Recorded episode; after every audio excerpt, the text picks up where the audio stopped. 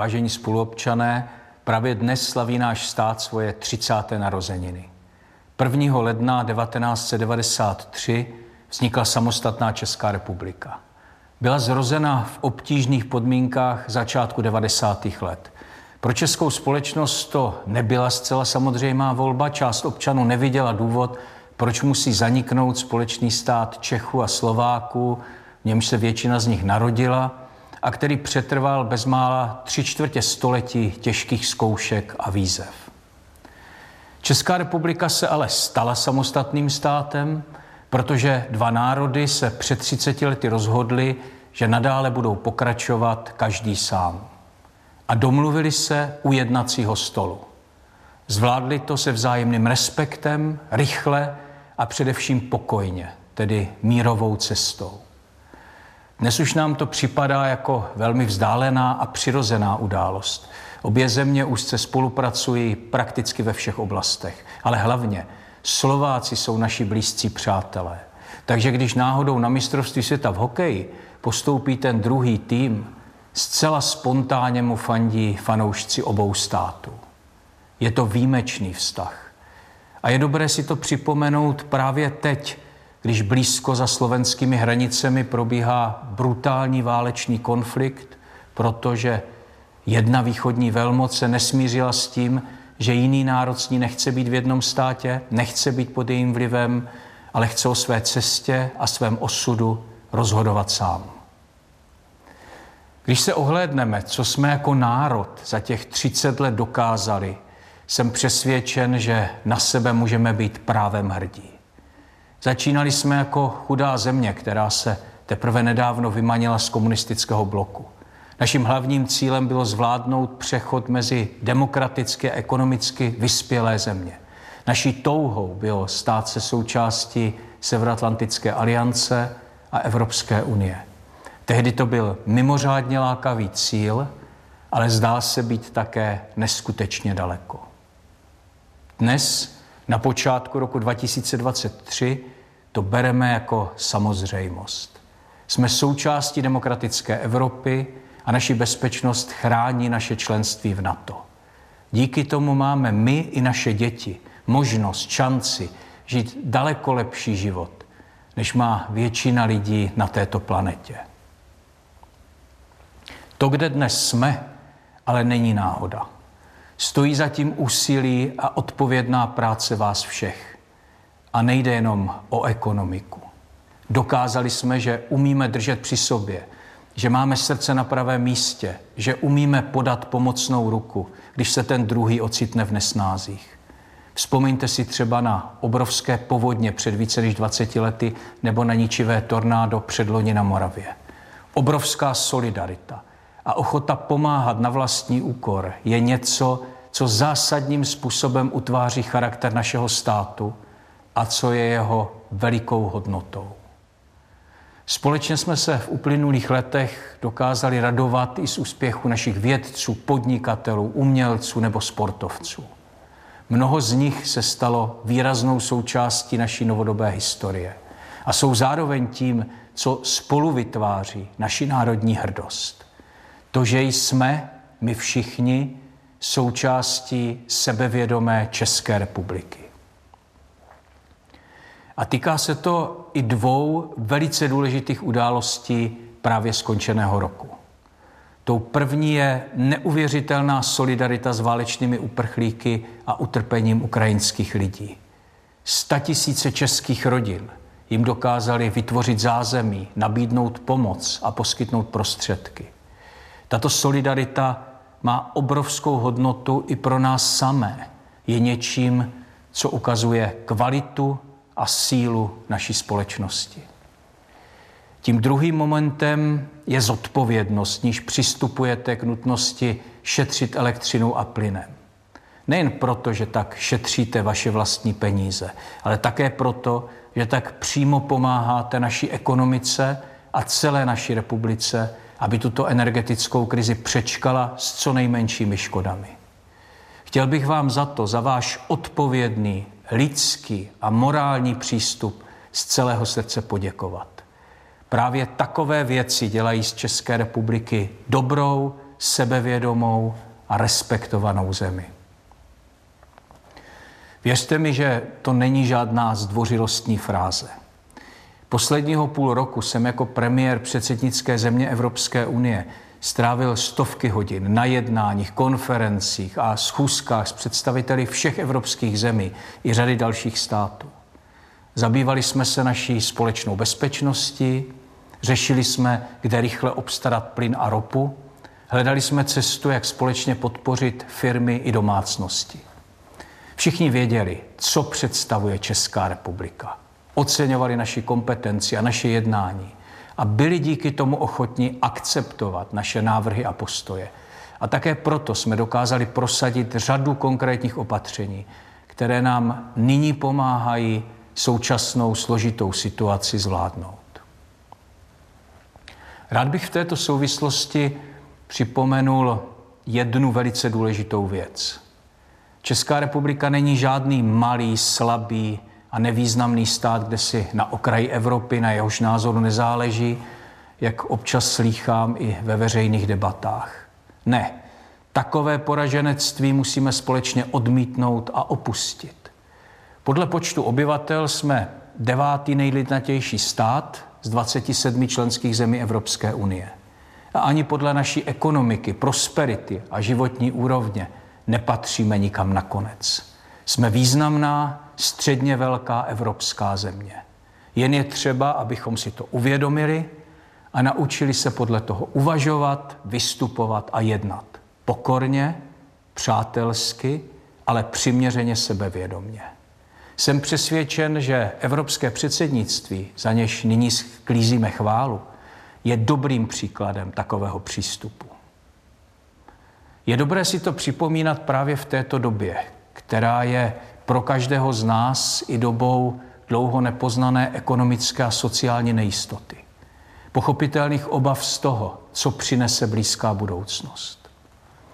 To, co jsme dokázali, jací jako národ jsme, nám totiž dává potřebnou vnitřní jistotu, že máme velikou šanci vše dobře a úspěšně zvládnout. I když to bude nějakou dobu trvat a bude nás to stát hodně peněz i sil. Vojenský útok Ruska na Ukrajinu nám ukázal, že naše bezpečnost není samozřejmostí. Může být ohrožena. Například pokud Rusko na Ukrajině zvítězí a pokud my sami nebudeme naší obraně a bezpečnosti věnovat patřičnou pozornost. To se v minulých letech bohužel nedělo. Málo jsme se věnovali armádě, neplnili jsme dostatečně svoje sliby vůči naši, našim spojencům v NATO. Nyní se to snažíme rychle změnit. Proto navyšujeme a budeme dál navyšovat výdaje na naši obranu. Děláme to především kvůli naší vlastní bezpečnosti. Musíme mít silnou moderní armádu, která nám zajistí ochranu. I my pomáháme těm, kteří ukazují odhodlání a sílu se sami bránit. Občas někde zaslechnu, že bychom raději než ozbrojení měli usilovat o mír. Jenomže právě budování silné kolektivní obrany je jediná cesta, jak si mír dlouhodobě udržet.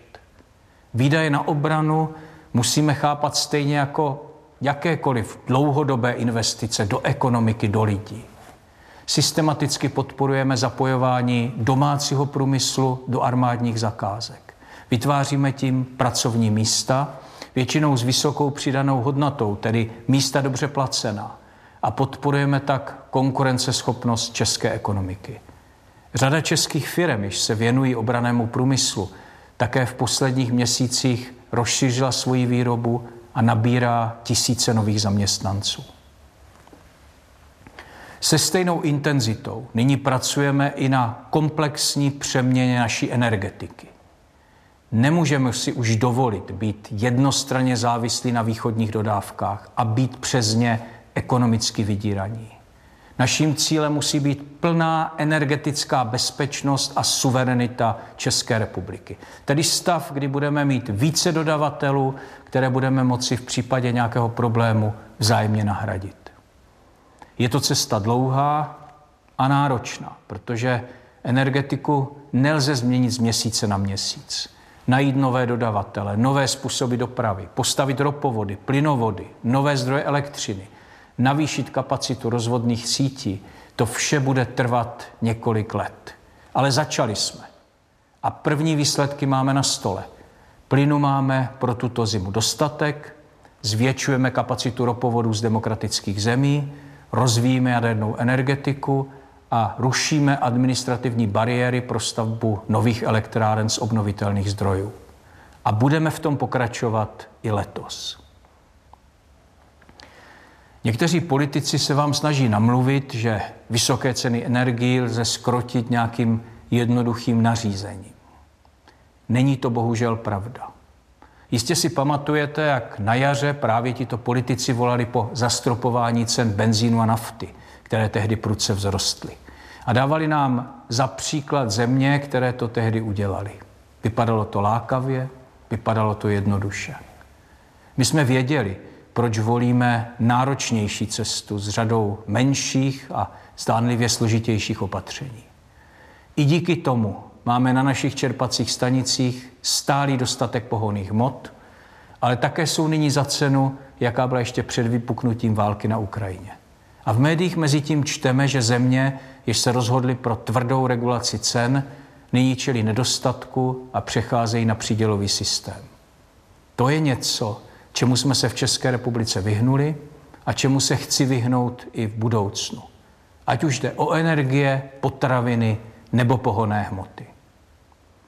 Věřím, že se naplní předpovědi expertů a že opatření, které dělá naše vláda v oblasti boje s inflací i Česká národní banka, že tato opatření se už letos začnou pozitivně projevovat. Že se zbavíme dvouciferných hodnot inflace, že se drahota začne umírňovat a ceny klesnou na přijatelnou úroveň. Chci vám slíbit, že vláda se k tomu bude snažit maximálně přispět.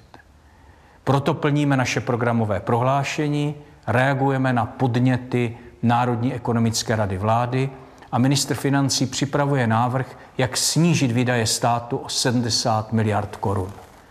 Tyto úspory by ale neměly zasáhnout naši armádu, výstavbu nových silnic a železnic, ani vzdělávání našich dětí, tedy oblasti, které naše vláda považuje za svoji letošní prioritu.